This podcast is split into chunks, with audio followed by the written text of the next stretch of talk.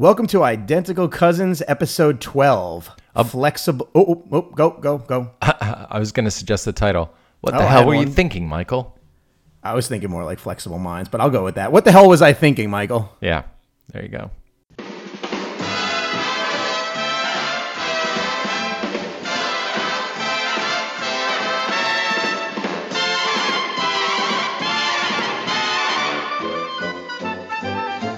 What the hell were you thinking? Yeah, well, okay. So the interesting thing is I've gotten so much feedback on this. All right, so for those who don't know, and if you don't know, you've probably been not listening to our podcast before this episode. I had made some statements, and I still stand behind them, that putting a doc icon badge on Fantastical for iPhone, that is the red notification badge that indicates a value, for showing informational things like the date. Or on a weather app, some of them show the temperature, is a bad thing, right? Yeah. And I think it's bad still because it's a status, and the notification badge is meant for a count to tell you and notify you of something that needs to be taken action on. So lots of users were requesting it, and as you know, and as our listeners know, I more or less said, over my dead body is it going in. But of course, when shipping time is coming, because obviously, as you know, 1.1 shipped yesterday. We're recording this on March 8th, and it shipped on March 7th. A couple weeks before ship time, I think, maybe like 2 or 3 weeks, you have to make decisions on, well, what's going in, what's not going in. Well, one of the features we had in was a badge app icon. And that badge app icon had one setting only. Well, we sort of had two, but basically it was one. And what that was to show today's remaining events or none. So either you could have none at all, right? Mm-hmm. Or you could have it show today's remaining events. And what's really clever about today's remaining events is it's only timed events, because obviously you don't want it counting all day events, or otherwise, A, it'll count events all the time. Right. And B, they'll never go away. They're all day events. So that's not helpful, right? Mm-hmm. So what we do is we calculate when an event has passed. So let's say it's 9 to 10 a.m. Once 10 a.m. is passed, the event is passed, we remove the count. Right? Yeah. And another new feature in 1.1 is now we dim the event when it's passed, so you don't have to focus on it. Really nice. Oh, nice. Yeah. So we had this app icon badge setting, and what basically happened was the amount of noise and requests for this today's date, basically people want it on the icon. I'm not saying that they requested it on the badge, right? They requested it on the icon. But we can't do that, right? The springboard's locked down. Right. Yeah. No way to do that. No way to do it. So What happened was, Kent and I discussed this, and we took a step back, and instead of just saying like what we believe and all this stuff, we just talked about the situation. Okay, people want dates on the icon. They've complained about it loud and clear. In fact, I'd say it's probably our top 3 requested feature. Not the doc icon badge, but just a date on the icon like Apple does it. Mm-hmm. Can't do it. Yeah. So we said, okay, if we have doc icon badge as an option, and we don't include today's date for people who want it, again, I don't think it's right, but people want it. It's basically inviting hundreds of emails that then we have to field with support, reply to them, explain that, sorry, you're not getting what you want, and sort of just, this is going to be an ongoing thing because people are going to see this doc badge icon plan to go to, oh, date's not there. I mean, there's just going to be new customers after new customers wanting this. Mm-hmm. Yep. So we literally said, just so you know, Kent's not as against it as I am. He doesn't agree with it, but he's like, whatever. I'm really against it. I still stand behind my sentiment, statement, and feeling that I'm against it. But the amount of support, the amount of frustrating users, and the amount of basically just saying, well, we're not adding it for the sake of adding it when it's such a simple thing to add, right? And remember, this is the key also that pushed me over the edge when Kent was arguing for it. It's opt-in. So it's not going to confuse someone. Obviously, it's confusing, right? It's a notification badge. It's supposed to notify you of something. Right, sure. But in this case, you have to specifically go to settings, go to app icon badge, and say today's date. So you know what you're getting into. You know you're tapping today's date for app icon badge. So when you back out and you see an app icon badge, you're like, oh, that's today's date. Mm-hmm. Yep. So as I thought about all the pieces, I said I don't agree with it design-wise, from a user experience point of view. But because it's being opted in and because people want today's date and it's the only way to do it, seems to make sense, and I shouldn't be that inflexible at doing it. And my company's name is Flexibits, and I'm serious. The name was picked because we're flexible. We want apps that are flexible, that kind of work the way you want them to work. You're the Olga Korbut of software. Thank you. I take that as a compliment. Not that any of our listeners remember who Olga Korbut was. Someone's got to know. Hopefully.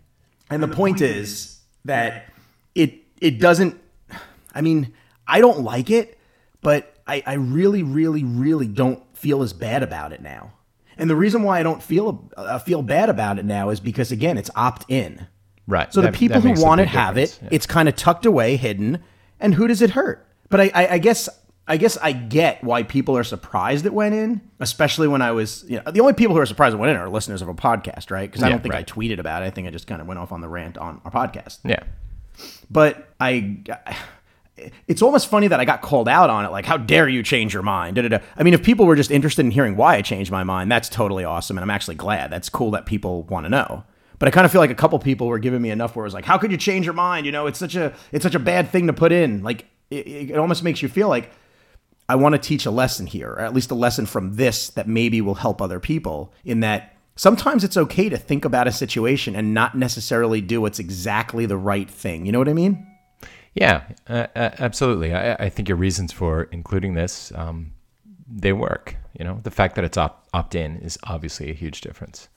I think a good way, yeah, exactly. So I think a good way to figure out if something is the right thing to do, and you know, this isn't a zero-sum game, right? It's not all right or wrong. Right. But when you start to break it down and think about the pros and cons, and Kent and I, this is like the story of our lives when we design apps. What's the worst that could happen? What's the benefit, right? Mm-hmm. You start to go down that path, things start to become a lot clearer about what sort of is right and what sort of is wrong. And I think in this one, as a zero-sum game, it's wrong, right? It's not a notification badge. It just should not be there. But if you think about all of the attributes and all the parameters and all of the factors, it makes a lot of sense, right? Mm-hmm. Yeah, it totally does. So that's it. There's the story. There's the breaking news that everyone's been waiting to hear of why and how it went in there. And there you go. And actually, first half of the show, I guess, you know, we discussed this sort of about Fantastical 1-1 because I got a couple stories of things that happened. Fantastical 1-1, I would actually say, is one of the biggest learning experiences since we started Flexibits, of like things that went wrong or things that caused controversy, like the doc badge icon. So I think these stories might be interesting for our listeners. Oh, yeah, absolutely. Right. So there is a thing about human nature, right? Where, you know, if you say something and you say it rather strongly, that people do like to point out later that, hey, you changed your mind. What the heck?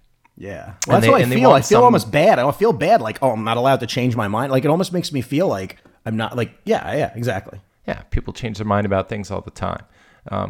The key question is, do you have good reasons? And the fact is, yeah, you do. So, hey, that's fine. Thanks. Thank you. I mean, yeah. I wanted to actually know, because we haven't talked about this up until now. I wanted to know what you actually thought about my reasons, because I felt like when we made the decision, the part that's funniest about this is I'm the one that, like Kent said, it's your decision. If you don't want it, just say the word. It's not in. You want it, it's in. It came down to me, like executive decision. Mm-hmm. And I made the decision, and kind of like, I'm like, even at the end, I was sort of like, no, it's the right thing to do. Don't be stubborn just for the sake of saying something's right. Again, zero-sum game. You have to think about it for everyone, because after all, the app is made for everyone, right? Or at least that's the goal. That's right. You have a responsibility to your users. That's right. And if you may have a strong position, a strong theoretical position, with good reasons, but if you're doing a disservice to your users, you've got to step back and think about it a little bit more. And I think you came up with the right approach. Opt in. Sure. Thanks. That's cool. Yeah. Well, I think the opt-in idea is actually what made me sort of, I mean, it was always going to be opt-in anyway, right? You'd have to select it as an option. Mm-hmm. Never would anything like that be default anyway. I mean, the only way it would be default is if we could put it on the icon, and then it would just be on the icon, right? The icon would magically show the date. Yeah. Well, then, you know, then we'd get people complaining, I don't want to see the date on my icon. I want an option to turn that off. Mm-hmm. The funny thing is the date, it seems like it's displayed everywhere on iOS. So that's the thing. I still don't know why people are asking for this. Totally. You have it on the lock screen. Yeah. And the thing that I actually do myself, I'm not joking, because I don't like that. Even with the date badge being in there, I use today's past events. I think that's so handy because I can see, hey, there's number 2. I still have 2 events today, right? One of them's the podcast and one of them's something else. And obviously the podcast is still showing up because I put in for 3 to 4 o'clock. When 4 o'clock hits, then that number I can't say. Oh my God, what's the word? Decrements. Thank you, decrements. I was going to say decrements, but decrements. So yeah, and I mean that's a really handy badge thing. But you know what I do? I have a folder that I put calendar in. Mm-hmm. You know, the folders show the smaller icons. Yeah. So I always have a small, like today I have a small 8. Fantastical. All right. So it's a way to keep Fantastical on your home screen, because that's the other thing. Oh, I want to keep Fantastical on my home screen. I don't want to use Calendar anymore. Mm-hmm. I mean, if anything, it's actually very honoring, right? Like, hey, we want the date badge on your icon. We want the date on your icon because we only use your app. We want to get rid of Calendar. Sure. So that's really cool to hear, but like, just we can't do anything about that. Mm-hmm. Yep. By the way, I was thinking about Olga Korbut, and you were mentioning her earlier. It's and hard not to think about Olga Korbut once she enters your mind. The best part is I swore she has a nickname. Do you remember Sparrow from Minsk? Wow, no, I don't. Well, I remembered this. The reason why I wanted to look it up, I wanted to make sure I was right, because I didn't know if it was like Sparrow or Swan. Is, you know, there's that mail app Sparrow, of course. Oh yeah. And I was like, oh, I think there's a tie in here that we can sort of get her into iOS somehow. Yeah, she was known as the Sparrow from Minsk. Mm. Minsk. Say Minsk. Minsk. So yeah. Anyway, just a random tangent. I had that bird image in my mind. I'm like, I gotta look it up if it's Sparrow or Swan. I'll have a good joke here. And it's Sparrow from Minsk. Sparrow from Minsk. So, yeah. All right. So let's see what else. So anything else quickly about the badge? Because apparently that's, you know, next to something that we'll talk about later. That's sort of the big news of the week. Apparently, I got a lot of fan mail on that. I tried it and I thought it wasn't working because it just had a number. Which I expected you know, March 8 or whatever. Oh, you tried the date icon. Yeah. But it just gave me an 8 because today is the 8th. Are you trolling? No, I'm not. I seriously expected it to say March 8, 2013. Okay, the reason why I asked if you're trolling is, you know, badges can only show numbers now. Like, that was the whole. But actually, expecting it, right? Okay. Yeah. Actually, I'd forgotten that. I would have had to look that up. I couldn't remember if it was a string or a number. I'm actually surprised they don't. Well, I guess then the icons would start looking ugly if there was too much text, right? Yeah, sure. But yeah, no, when I realized, it's probably only numbers allowed. Okay, fine. Yeah, and those were actually, to be honest, I would have rather put 3/8 or 3-8 or something like a month format, right? So you know it's a date. Mm-hmm. Yeah. So you know, you could do it with zeros, right? 0 3 0 8 1 3, something like that. Yeah. Yeah. I mean, at this point, it's in there. People have now said, "Oh, thank you so much for adding that. Oh my God." I mean, you should. So all right, let's actually get to the meat now that it's in. People love it. Great. And Brent, complaints about the date have gone.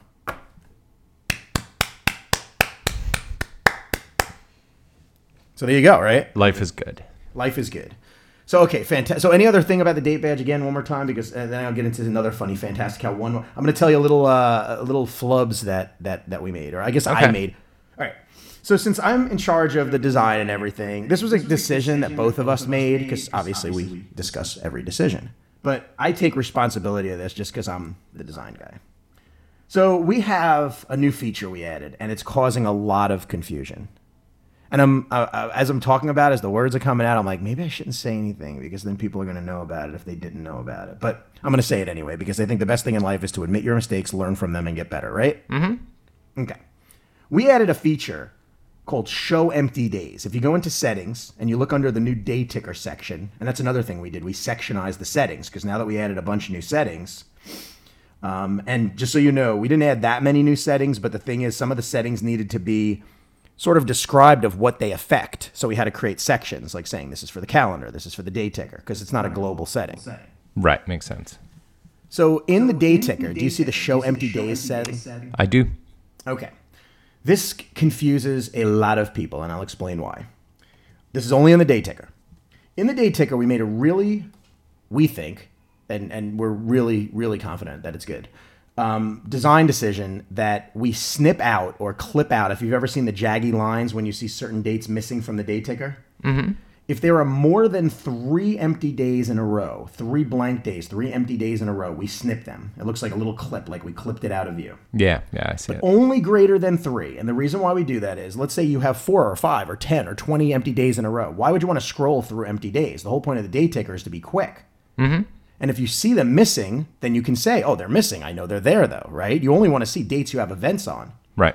The reason why we have 3 or less that we show is so you can have a full week in view.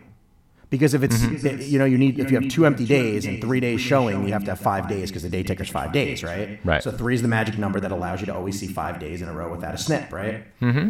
So, great. Everyone loved it. No one complained. What we did have is people asking to show the empty days. We don't know why, but a lot of people wanted the empty days.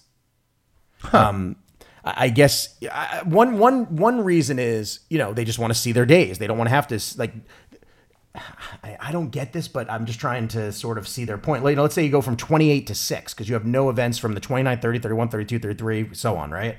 Right. Then you have to sort of say, oh, why did that end? Like, you have to think, right? Some people don't like to think, I guess, right? So we said, okay, that seems reasonable. And we had enough requests and we were like, okay, we just, you know, day ticker, show empty days. Mm-hmm. Well, guess what? This confuses everyone because when they turn it on, people who don't have a lot of empty days, let's say only 2 or 3, nothing changes, right? Mm-hmm. It's only snipped days that are greater than 3. Ah, yeah. So if you never had any snips, then you don't really know about it. Mm-hmm. The people with the snips love the feature, right? Mm-hmm. Yay, thank you very much. I mean, they're not even complaining or anything. Right. But now everyone who is using Fantastical is now like, well, what does this the main thing is, what does this do? I don't understand. I see empty days, whether I turn it on or off. Mm-hmm. Here's the big problem we forgot. We took for granted that we know that people are going to know that empty days are snipped greater than 3. Right. Big mistake. It's a mistake. I take full responsibility for it that I took something for granted that was communicated, expecting that new users and old users alike understand something. I also took for granted, number 2 takeaway is that all users have greater than 3 empty days, meaning that they're going to see the snips. If you don't see the snips, you never see the snips. You don't know what that means, right? Mm-hmm. So this option, the real problem here is the naming of it. Not show empty days, show all empty days should have been what it should have been called. Mm-hmm. With maybe some help text underneath saying like, Fantastical normally snips or hides empty days greater than 3 in a row. Enable this to see all empty days or something, right? Like we're working on the solution now, but it's basically a labeling solution. Right. Now, a bunch of people have actually, I guess, complained about the fact that they don't see all the empty events in the list, right? So they basically want the list. This is the part where I'm sort of like fighting for this, but then as Kent and I talk about it, it's just so stupid, right? If you have empty days in the list, would you want to see empty headers that show like, you know, Wednesday, March 20th, and it's just a blank header? Then the next header immediately is Thursday. So you could have like 6 blank headers in a row. Would you want to see that just to see all your days? Never. Okay. There are people who want this. Why? And what we originally decided, first fix that we sort of discussed, or at least I thought of, was so show empty days when you turn it on. It affects the day ticker and the list. Okay. Then there's no more confusion, right? You'll see the empty days in the list. You'll see in the day ticker. It'll be under the general settings, and then no one will be confused, right? Show empty days. Sure. You see them and you don't. But the empty list heading showing empty events is just dumb, right? Your list below is supposed to be like a to-do list. It's only supposed to be things that have things. Days that have events. It just doesn't make sense. No. But you do agree that in the day ticker, when you're swiping through, looking at your weekly agenda, snipping out the blank days greater than 3 does make sense. Oh, right? Totally. Yeah. My day ticker has snips in it. I like that. Yep. Now, can you sort of see the rationale of some people who want to see the blank days in the day ticker just so they have a continuous stream of days? I think so, because it gives you a sense of distance. You know, and how far away something is. Perfect. Yeah. And that's how we sort of said, okay, we'll put in the feature to show empty days, you know, or let's rephrase it, show all empty days, right? Right. In the day ticker. Unsnip them, if you will. But really, one word, show empty days versus show all empty days, confused. I mean, it's our number one, like, problem right now. And it's a big problem. Like, we're getting a lot of support on it. Right. So, again, I take full responsibility because forest through the trees, assumed people would know that, you know, hey, show empty days. You turn it on. You see more. You see the days that were hidden. But if you don't have more than 3, they were never hidden. Yeah. And I think it's a good learning example to basically say you have to think about your words carefully. And as you know, we talk about this all the time. Settings are dangerous. Yeah, they sure are. And dangerous. Yeah, your words are hugely important. Text is a big, big part of user interface. And writing stuff clearly. Is difficult, especially when you forget that they don't know as much about your product as you do. Yeah.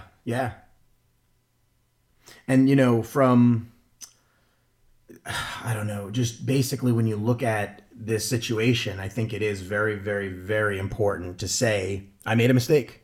Mm-hmm. Yeah. Because I could blame it on the customer, right? I could blame it on the customer and say, oh, come on. I mean, it's just show empty days. How would you not know what it is? But if they don't have greater than three, they're never going to have that option.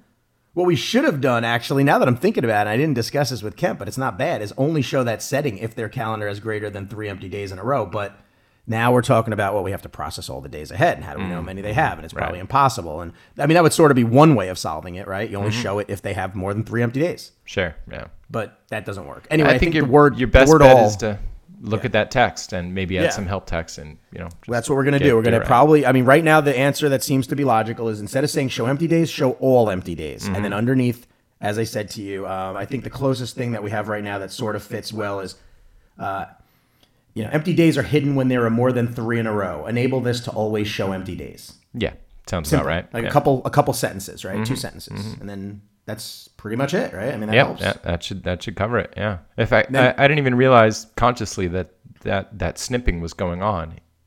There it is. So Kent even pointed this out. Before we added this setting, mm-hmm. no one was aware of it. Yeah, it just sort of worked. Yeah. The only people that noticed it were people that wanted empty days. Mm-hmm. Now that we've added the setting, people are like, what do you mean? Like, this basically sort of brought to light something that we were doing subtly that was so impacting. Mm-hmm. Right. You know what I mean? I mean, it's sort of one of those things. Here you go. Settings are dangerous. Mm-hmm. So, yeah, kind of a faux pas. So, anyway, we're fixing it, and that's that. Other than that, the release has been great. Cool. Awesome. Congratulations. Thanks. We put in a ton of features. We really tried to, on this update, especially with how well Fantastical did on launch day, of course. We just wanted to kind of reward our users. I mean, it sounds corny, but it's true. It's like, you helped us get to #1 on the App Store. You really supported our app. We want to make our next update amazing, something that really surprises and delights, because a lot of developers out there will do something, maybe become big, and then they kind of go a few months or rest on their laurels or just do bug fixes or whatever, right? Right, sure. I think basically in under 3 months, coming out with a major update like 1.1 that hits, I would have to say, 90 to 95% of the top requested features, that's, you know, we feel like we rocked it out. Excellent. Yeah, that's the way to do it. That's how you do it. Yep. And a really good launch. People seem to like it. Good feedback. Main 2 problems are, well, the funny part is the date doc badge icon is not a problem among our users. It's only among Identical Cousins listeners. Of course. So, you know, I care about our listeners. So, of course, you know, how to talk about it. I have to explain things. I hope our listeners understand my position now. More importantly, I hope they can see the value of being flexible when you may not agree with something, but you do it anyway. Mm-hmm. Yeah. When it's the right thing to do and you've really thought about it. Mm-hmm. Pros and cons. Yeah? Yep. Let's see. Anything else? I think that's about it on my end. You know, in terms of just Fantastical 1.1. I'll give a little teaser to our listeners. You know, our contacts app that we've been like working on forever. Mm-hmm. Funniest thing is, Flexibits has been around since 2 years. Actually, this May will be our 2-year anniversary. Fantastical came out in May 2011. Okay. And, you know, Fantastical for Mac, we've actually had now a 1.5 years plus of updates. That's pretty good, right? Yeah, no kidding. All free updates, all free features. Mm-hmm. And then Fantastical for iPhone came out in November. But as you know, I think around, you know, for a while, over a year, we've been working on our contacts app. Right. And we teased about it, and everyone keeps asking about it. And I've mentioned it, I think, a couple times on the show. Mm-hmm. But we had changed the design. I think we talked about this, right, on one of our first episodes, how we just threw the design away because it just didn't feel right. Yeah. Does that ring a bell? Yeah. Yeah.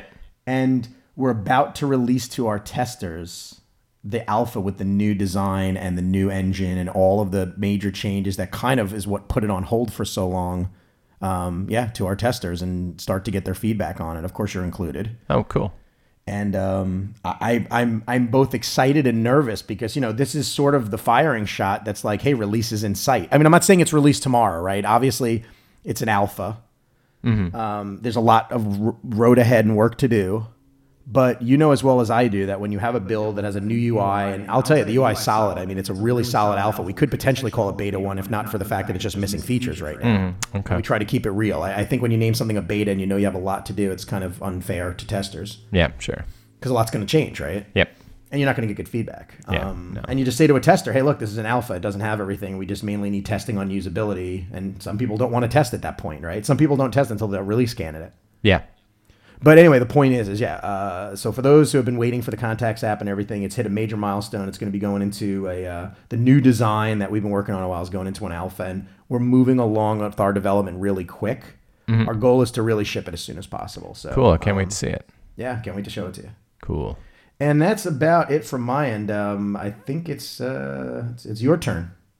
Well, let's take a break and talk about our sponsor for this week. Yes. Our excellent sponsor, I might add. Most excellent sponsor. It's the same sponsor as last episode, actually, and it is Windows Azure Mobile Services. And you can get to their website. I remember the URL this time. It's www.windowsazure.com/iOS. And if you go there, you will actually see videos with me in them, where I walk you through some tutorials on getting started with mobile services, doing things like user authentication, push notifications, scheduled scripts for things like downloading tweets or RSS feeds, using the database, all that good stuff. It's a really, really nice system. So mobile services is a high-end component. You write your code in JavaScript. You don't have to use C# or you don't have to install Visual Studio. You don't have to do any of that kind of stuff that you might expect from a Microsoft product. You work in your browser. You write a little code, configure some stuff, and you've got a back end for your iOS app, which is really, really cool. It makes stuff a lot easier and a lot simpler. And I'm a big fan, which is why I did videos for them. And I think it's also important to point out that the support that they provide is really good. Once they said they wanted to become a sponsor, obviously I looked into it a little bit more and started to get more familiar with it. And they're really, really supporting it well. The amount of, just the support is great. Like, I'm really impressed at how on top of it they are. Oh, yeah, they're fantastic. And very eager to make this a great product and help people get going with it and to solve their problems. You could look up Josh Twist on Twitter. That's at Josh Twist, all one word. And he will help you. He's fantastic. Excellent. So having done these videos, I did get a few people who were really surprised that I had gone and done some work for Microsoft. Yeah, actually, now since I was under the gun about a little bit of controversy, if you will, let's shift to you getting on the hot table, shall we? Yeah, I don't think. Although I have to point out, to be honest, I saw a lot of these comments. Guess what, everyone? I love Microsoft too, so there. Yeah, right. Well, for one thing, they're sponsoring our podcast, right? Which is very nice of them, and it shows you that they actually support iOS and Mac developers like you and myself, right? Yeah, absolutely, and They're very gung-ho for iOS support in Azure. So, and we can actually take it back old school, but I mean, people will argue, well, it was because of antitrust and all this stuff, but Microsoft is the company that gave Apple enough money to continue running, didn't they? They saved Apple. Yeah, they did. Correct. Mm-hmm. And, again, people will argue that point, but I don't care. I've always had admiration for Microsoft because what they've done is not easy. Mm-hmm. And good decisions or not, bad design decisions for sure, things that I don't like about them for sure, it doesn't matter. They're a great company. Mm-hmm. And I think these days, an incredibly interesting company. The stuff they've done with I keep thinking it's called Metro, but it's really modern UI, is really not what I expected to see from them. I expected some kind of, iOS clone in the way that Android kind of is. But no, they went out and they designed the hell out of their thing and made something new. And I'm really proud of them for that. Unfortunately, it doesn't look like they have a lot of customers for this stuff yet. I don't know if that'll change. They may be just straight up too late. Beats me.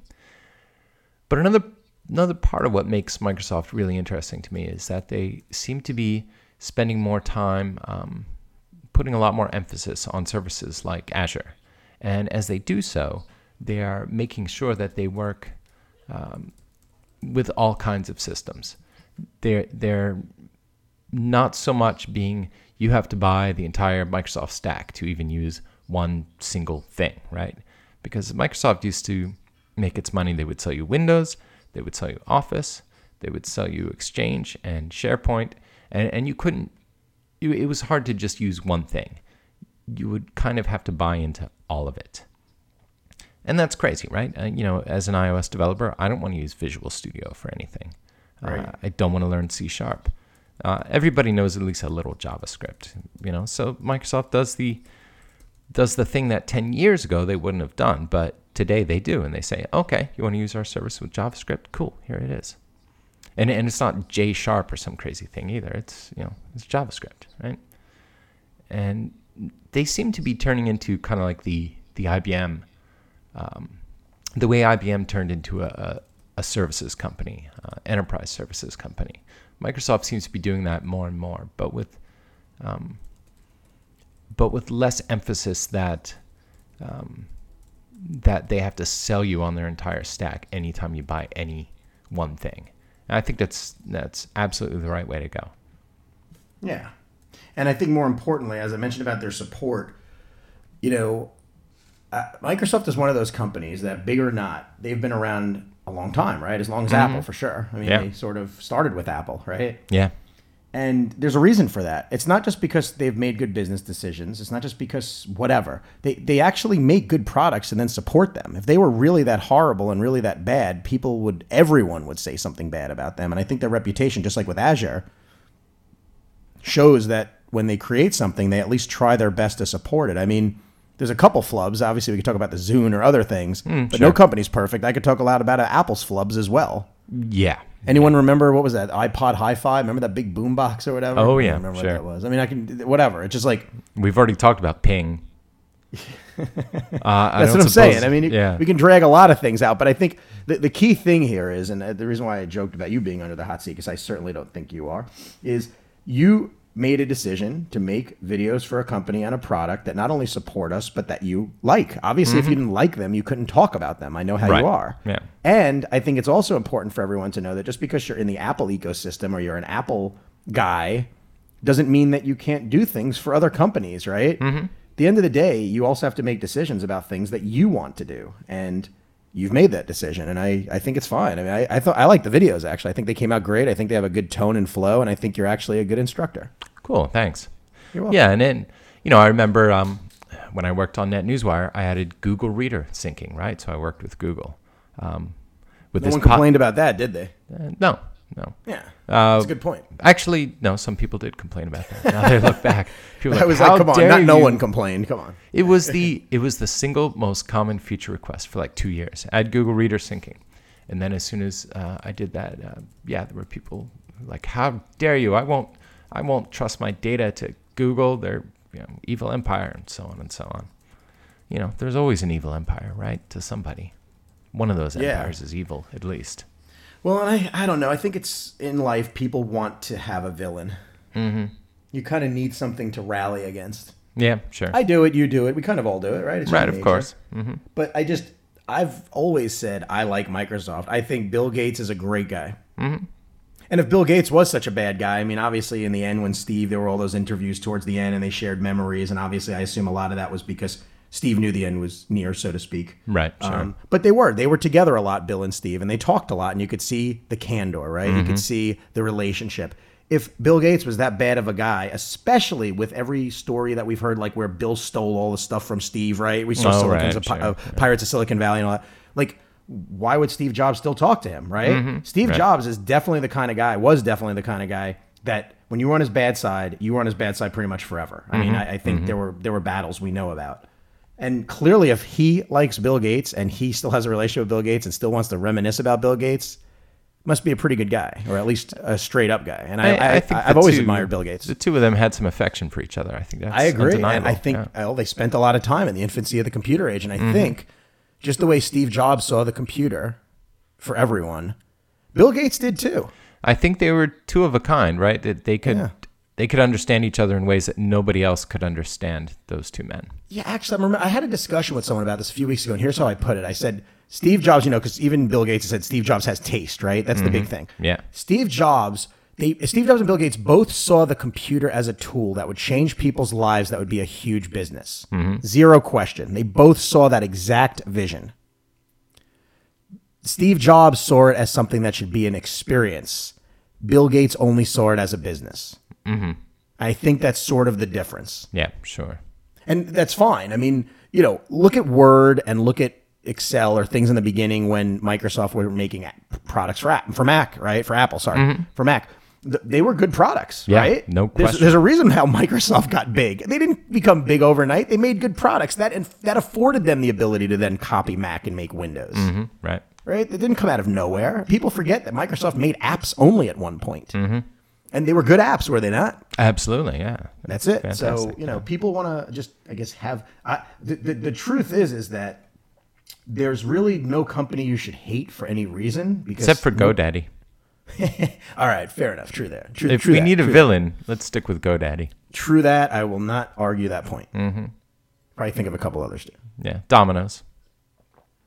Did you see that Domino's thing in Japan? No. Oh, man, of course I'm going to forget it now. Hold on, I got to find this. It's the funniest thing. We got to link this. Yeah. So basically, the CEO of Domino's, do you know Hatsune Miku? No. Okay. So basically, there's this, there's a virtual singer, Hatsune Miku, right? It's a vocaloid. And vocaloid? I've never heard that word before. You don't know this? No. What's They're basically computer-generated singers that are like they use it for marketing. Wow.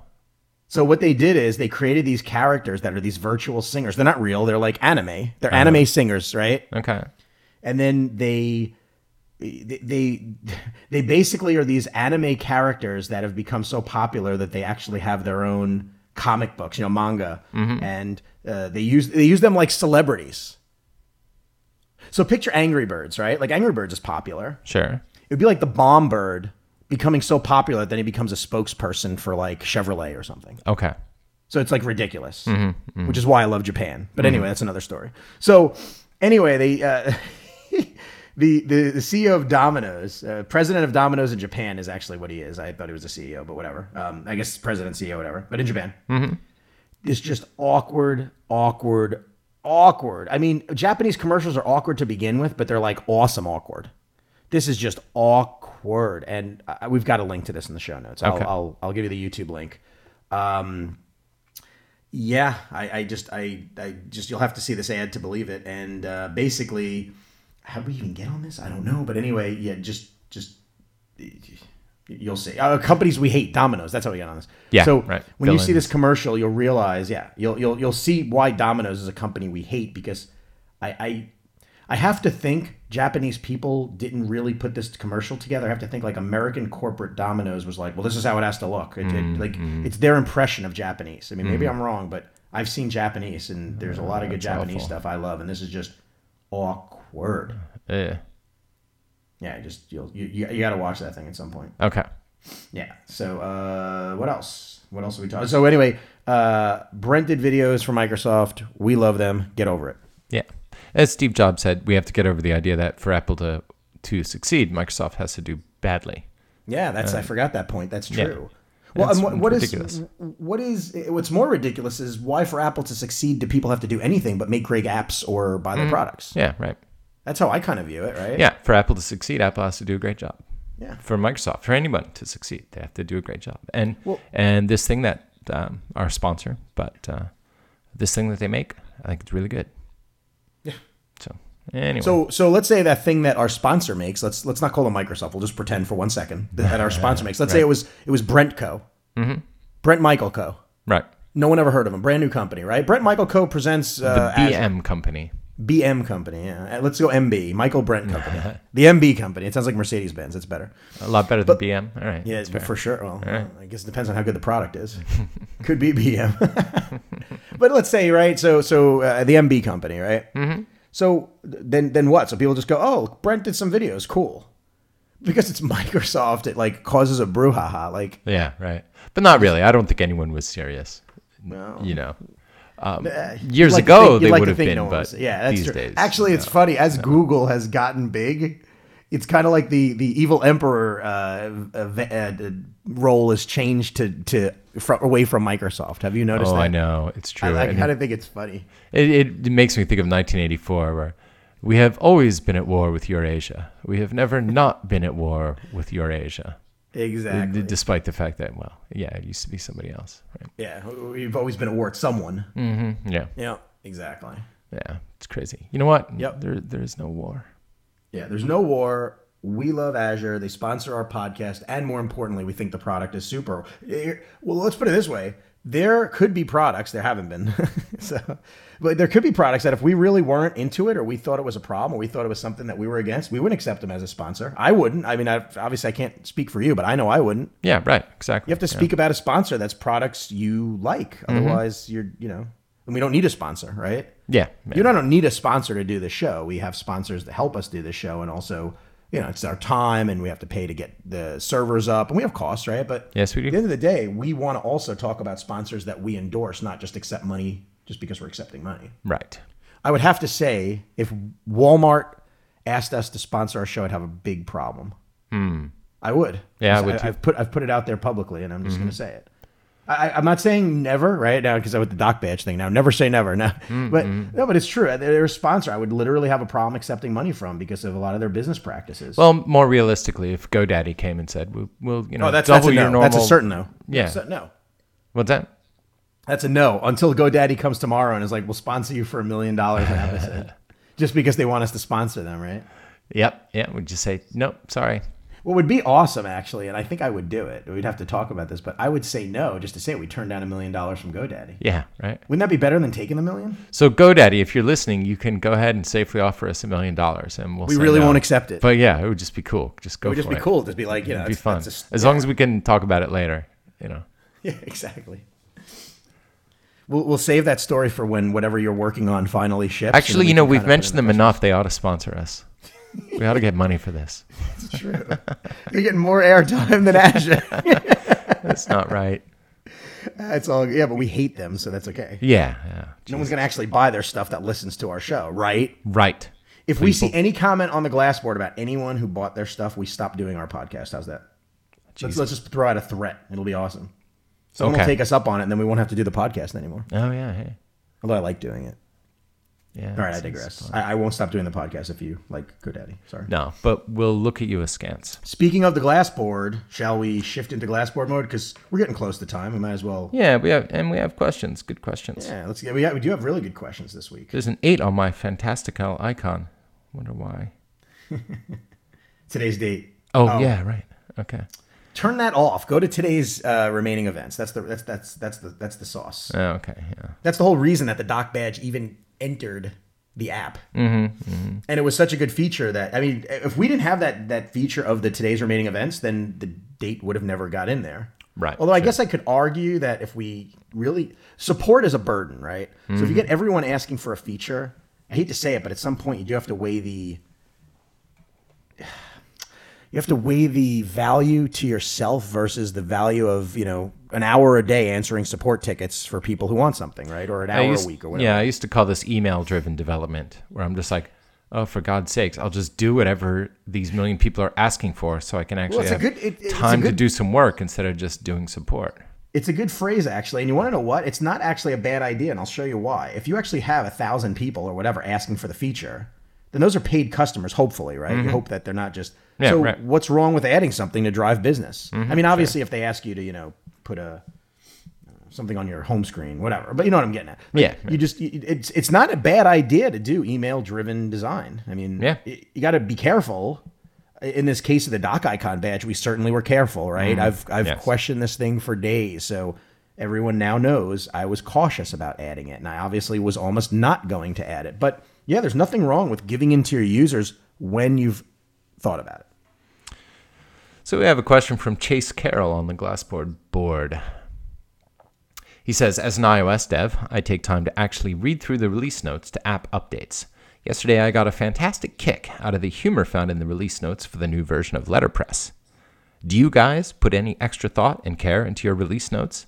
Does the average iOS user even take the time to read them? That's a pretty good question. Yeah, you go, I don't care. Yeah, so I was not indie for the entire length of the iPhone App Store. And so I think that probably made me more cautious when writing release notes. And in fact, it wasn't even always me who wrote the release notes, though I usually had to edit them for grammar and punctuation later. Anyway. Yeah. So yeah, I took care to make sure that they were accurate and well-written and so on, but I didn't tend to, add any extra humor that I might have added had I, been the sole person in charge of it. And I figure, nobody ever reads the release notes. Well, with Letterpress, with Lauren, obviously people, let's try this way.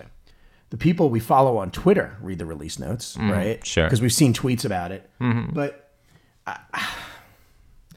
the question was asked by our listener in terms of, as a dev, does the average iOS user take time to read them? My gut has got to say no. The average iOS user does not take the time to read them. Yeah, right. Do they hit the update button or update all? And exactly. Whatever. Or they hit it and they look for their feature that they want. Mm. And even if there's jokes or other stuff, they just zone it out. Right. Like, sure. Let's say there's been a crash. Well, hey, is a crash fixed? I'll look for it. Maybe not. But I would say. That's rare. Yeah, it's rare. Lauren is a great guy, and he did it just because he was having fun. He was like, hey, it's his character. If you know Lauren, he's a fun guy. He's funny. Yeah. He's trying to be a goof, and it's good. I think that if you're a developer, you're writing those things for your peers. Exactly. If I'm writing that, it's because I want you to see it, or Lauren, or any other developer to see it. I think also part of the reason he did it, I did not ask him this, but my gut is that he did it to see if people do read the release notes. Oh, sure. Right. And what he found was that other developers do. Exactly. Yep. That his fanboys on Twitter do. Mm-hmm, yeah. And I mean that with love. I'm just, it's true, right? Absolutely, people who want to talk about him, mm-hmm. talked about him. They had a reason to, and that's fine. And I thought they were hysterical. Yep. And it shows that he has a good sense of humor and all that. But just to answer the question, I don't think the average iOS user takes the time. Right. But it's still worth doing. Yeah. And here's the thing, Chase. If you want to do it and you actually think it's cool and you think people will take note of it, then why not do it? Because even if one person enjoys it, hey, that's better than none. Mm-hmm. Well, here's the thing. So, if people tweeted about it, I even blogged about the release notes. Did he get some extra downloads because of that? Yeah, maybe. Even though the average user doesn't look at them. Yeah. That's true, because, if there's a couple tweets out there, then people go, oh, let me check this out. Mm-hmm. I mean, Letterpress, I'd have to say also, that Letterpress was a huge app. I mean, it had a huge launch, huge following, got really big. It was a good game, especially a game. Look, Lauren already has a lot of fans, but especially a game, I don't care who put it out, it's hard to get to the top where he got. Right. It's a great game. I love it. Everyone mm-hmm. loves it. But I think for him, I don't think he said, hey, I'm going to do this to get extra hits. I just don't think he thinks that way. I mean, obviously he's trying to promote the app, but I don't think that's the reason. I think the impetus was more of to see as a test. He's a big tester. I mean, Letterpress itself was a test. He was testing a user interface, an engine. Right. It was done really as a experiment. Mm-hmm. So, but it got, I mean, what's the worst that could happen? So yeah, back to the user's question is, I mean, again, I don't think the average user takes the time to read them, but I think, okay, so wait, another question he asked, I'm sorry, do we put extra thought and care into our release notes? I do. The release notes that Kent and I do, they go to me at the end. Kent kind of puts it together about what it is, and I do the polish. It's very important not to have insanely long release notes, because then no one will read it. Oh, look right, at this, yeah. Quagmire, right? Yep. But, and I don't mean Family Guy, but basically, you mean like Vietnam? Do I?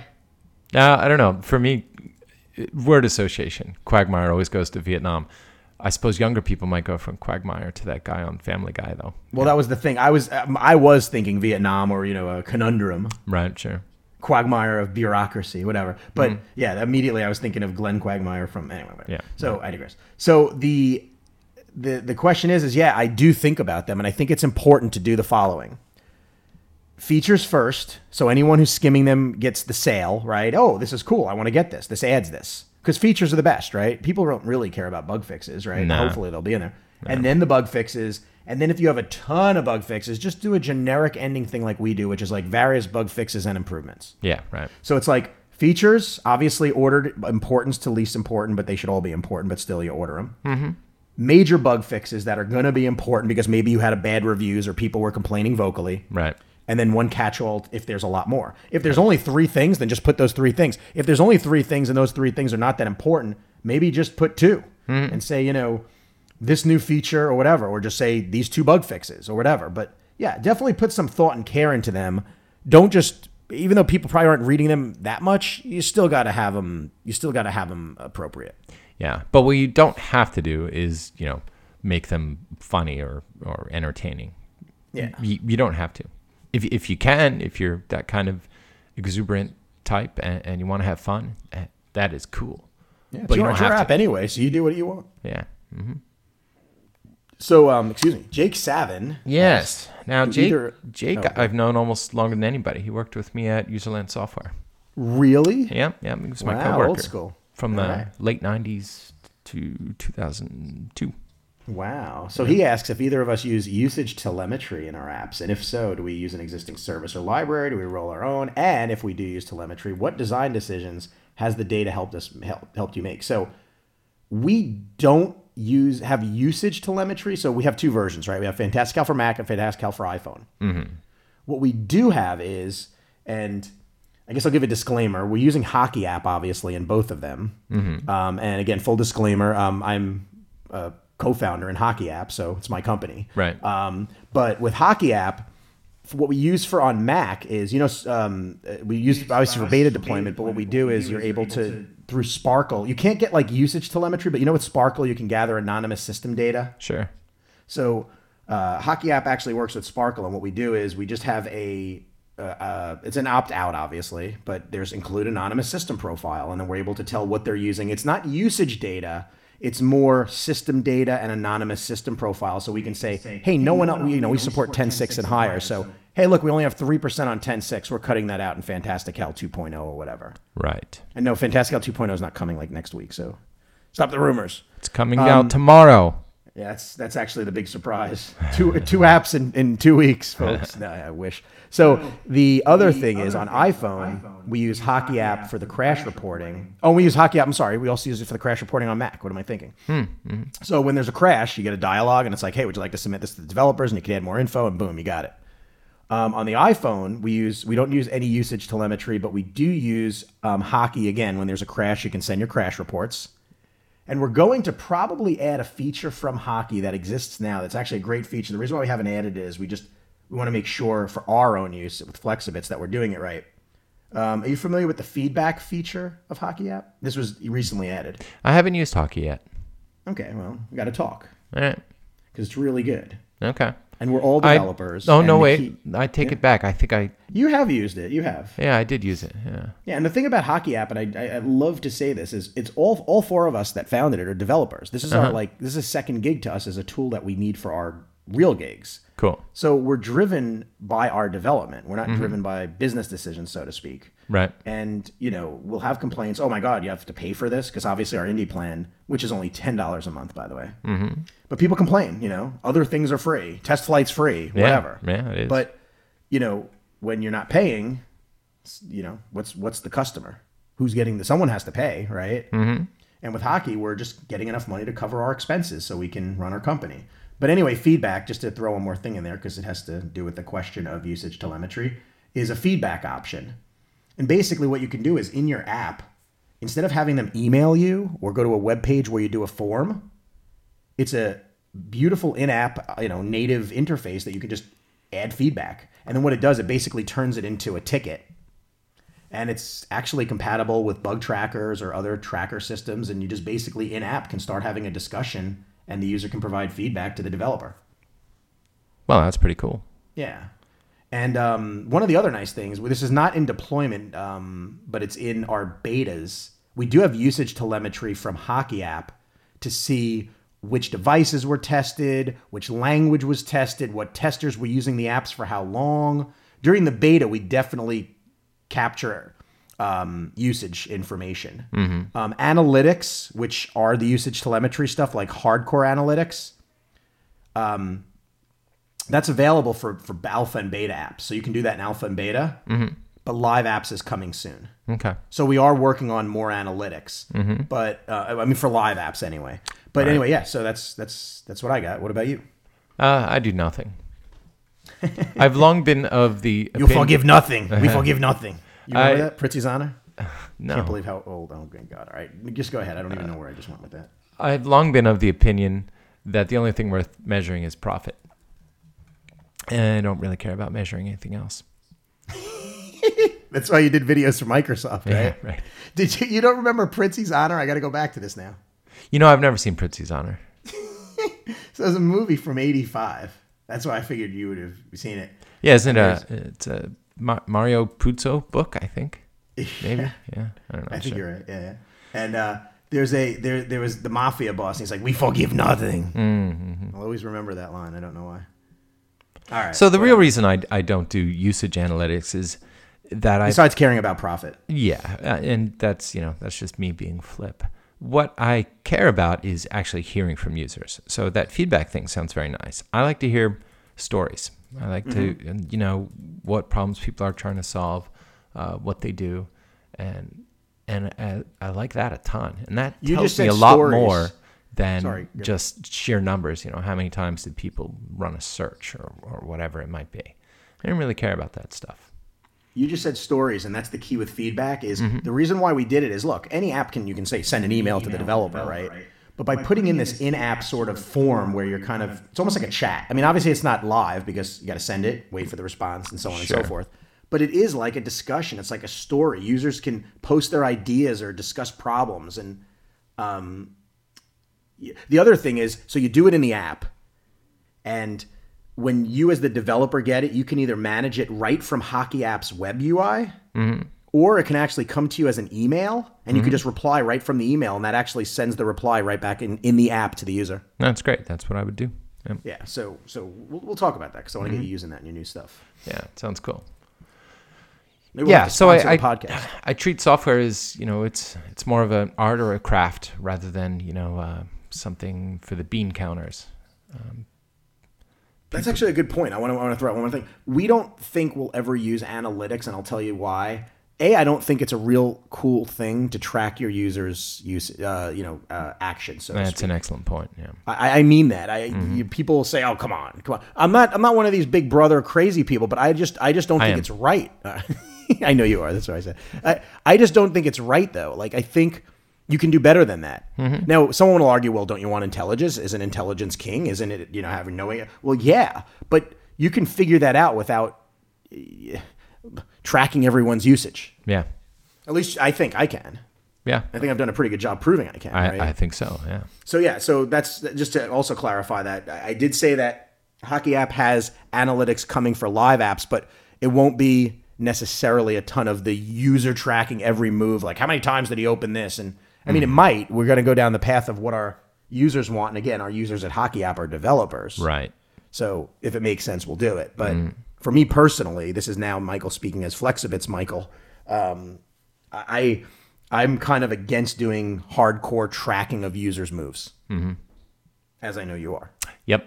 Yeah. And so even if I weren't against it and did it, I'm really afraid that having that data would influence my decisions in a bad way.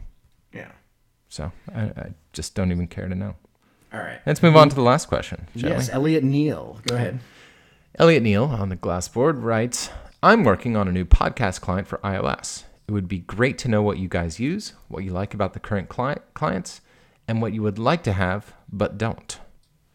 That's a good question. So I actually don't use a podcast client. I don't really listen to podcasts. I just don't.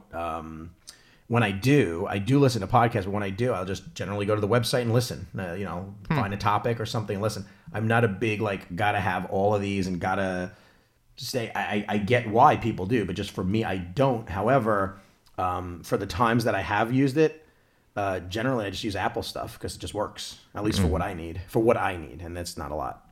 So A2? I'm afraid that Elliot's not going to get great intelligence from us. I listen to podcasts. a number of them, I don't know, a dozen or more. And I subscribe entirely on my MacBook Air, and I use iTunes.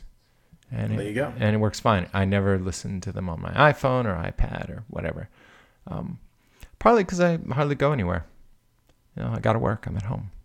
Well, and I think for you, if what you're saying is like me, that you just subscribe, it's done, it comes over, you sync, you're done. Yeah. You're not looking for bells and whistles, right? Right, sure. I'm not even looking for, I mean, there's no syncing even, you know? I just subscribe on my Air and they play from there. And yeah, it just works. I mean, I certainly have a lot of friends who listen to podcasts religiously, and what they like about certain clients, and maybe this will help him, is features that help you manage your podcast, especially if you have a lot. Like, I don't know if apps already out there do this, but let's think of a push notification, right? Oh, hey, a new Identical Cousins episode is up. Push me a notification and let me know. I don't want to have to check for it. Right. Things like that. I those are the kind of features I guess. So unfortunately, I can't really give you a great answer. So the next one. Oh, sometimes I'd like a skip forward button. There's no skip forward button in the Apple? I don't know. Maybe there is, and I just haven't noticed it. Not that you know of. Yeah. Yeah, okay. Well, there you go. So maybe you can give him a couple features you would use or want. You know, that's about all I can think of.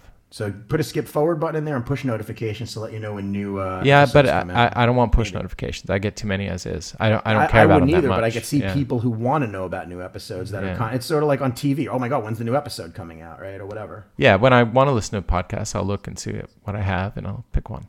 Right, and that's why I kind of know which podcasts I like. I do listen to certain podcasts, but I'm not like a subscriber. Mm-hmm. I just go randomly and check it out. Like, oh, I want to hear this one this week. See, whatever. I find it easier to be a subscriber. Then it just comes to me, and you know, you can make the decision. Yeah. I've got the one window. I've got some 10 or so unplayed, and I pick which one I want to listen to next.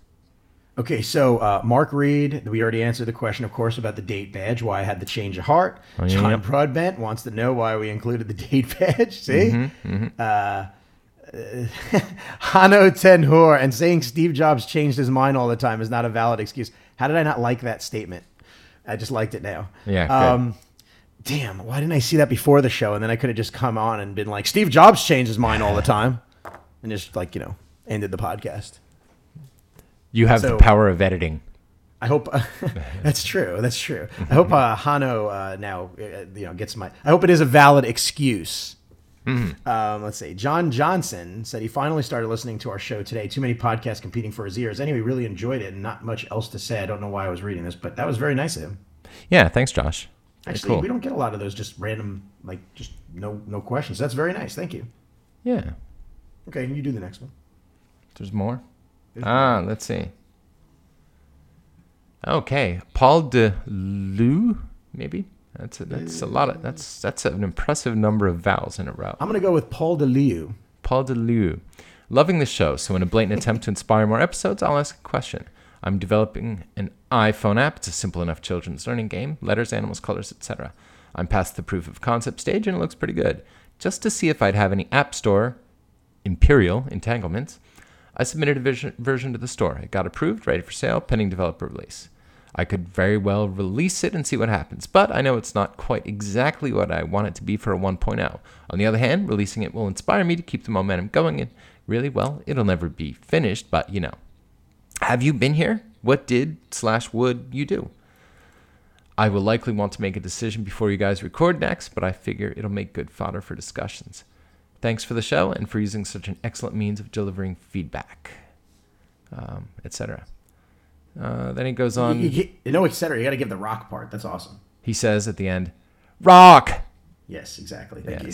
You did it perfectly, too. That's exactly how he said it. Yeah, yeah. Okay. And it turns out there's quite a thread here. Yeah. Well, first of all, I'd like to say, how come you're using Test Flight and not Hockey App, okay? I'm skipping this question. Yeah, I'm still using Test Flight, so you can beat me. All right. I'm going to come to Seattle and have a word with you. Maybe I'll hop on a plane next week. That's probably a good idea. Yeah, I might do that. All right. So the thing is, he's got a 1.0 up there, but he's not sure if he should actually release it. And, you really only get one shot at 1.0. I would, if you're on the fence, not really sure if that's quite 1.0. I mean, obviously there are going to be things you still want to do. There may even be some bugs, but still, I think you need to know that that's really 1.0. And the way I usually gauge is, am I completely exhausted? Then it is 1.0. If I'm not completely exhausted, then I've got more work to do. There was a philosophy I heard, and I like it. I don't know that I prescribe to it, but I like it. And here's sort of the philosophy is you develop your app and you keep it. First, when you start, you think about what you would put in 1.0 everything. You just go nuts. You're like, what would this have if this was perfect? And then you start to cut back things to create your 2.0. Like you start to basically take things out and say, well, you know, what's not going to make the cut? You're basically designing your 2.0, so to speak. Mm-hmm. And then you're working backwards to say, well, what can I ship in a reasonable amount of time that's actually good? Mm-hmm. But then when I'm done, I can continue on and keep working. Again, I don't prescribe to that just because I try to do the best job I can with 1.0. And I think if I think about all these features, then I'll be like, oh my God, they got to all be in 1.0. They're all so great. How can I cut them, right? But right. That might work for Paul. The other thing I would say is just, you know, I personally know when something's done, when it's done. You kind of like, well, this is a good app. Mm-hmm. You know, people are going to like this. I think people are going to like this. When we released Fantastical, the craziest part about Fantastical is I love the app, the Mac app, when it was first in design and development. Mm-hmm. And I'm like, oh my God, I love this. I loved the app. I'm not going to lie. I loved the app. But I was like, I don't know what people are going to think of it. Like, I love it. I designed it for me. It works for me. It's great. But at that point, when I released it, I said, well, I love it, and it's solid, and this is a 1.0. It's got the features. Actually, when we released 1.0, this is another good story, we didn't have edit or delete in there. Mm. So could you imagine we released this app that had the parsing engine, all this stuff, and you could not edit or delete events. It was basically just like, look at events and add events. That's it. Right, yeah.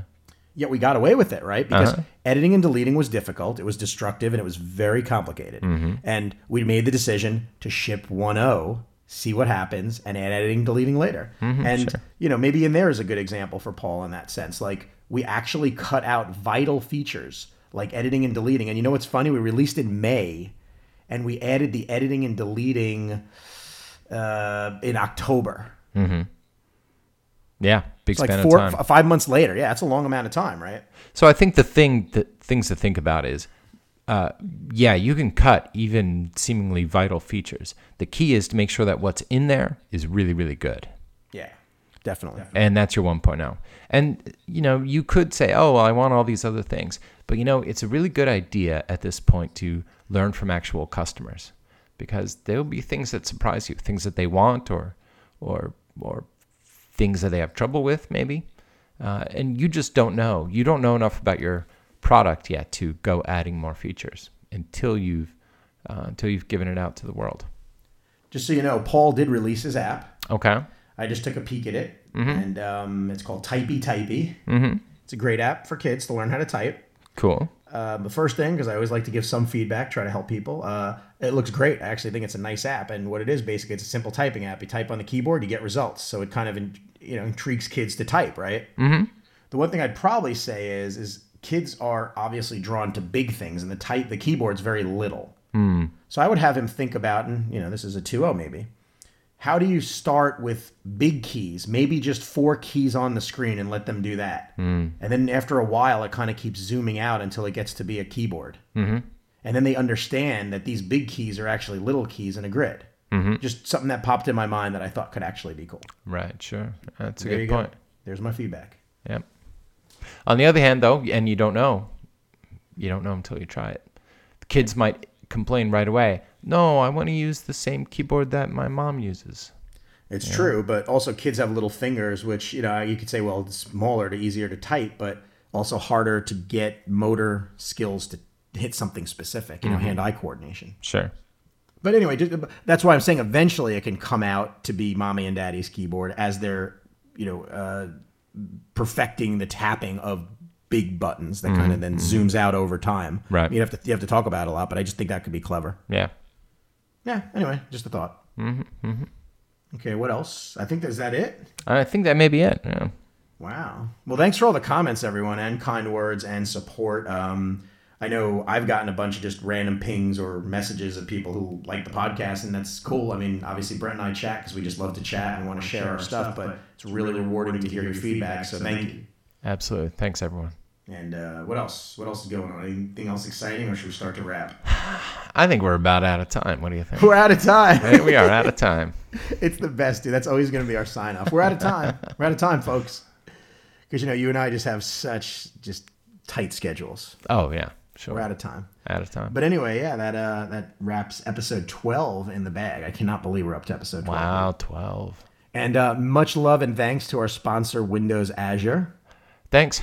Mobile services specifically. Yes. And do you have a URL one more time to give our listeners? Sure. It's www.windowsazure.com/iOS. Cool. Check them out. Support them. And thanks again for having them sponsor us. And that's pretty much all I got to say. Cool. Same here. I think we're done. All right. See you next week, everybody, or in 2 weeks or something. Bye. Leave Capital's live most everywhere, from Zanzibar to Barclay Square. But Patty's only seen the sights the girl can see from Brooklyn Heights. What a crazy pair! But they're cousins, identical cousins all the way. One pair of matching bouquets, different as night and day. Where Kathy adores a minuet, the ballet russe, and crepe Suzette. Our Patty loves to rock and roll, a hot dog makes her lose control. What a wild duet, still they're cousins, identical cousins, and you find they laugh alike, they walk alike, at times they even talk alike. You can lose your mind.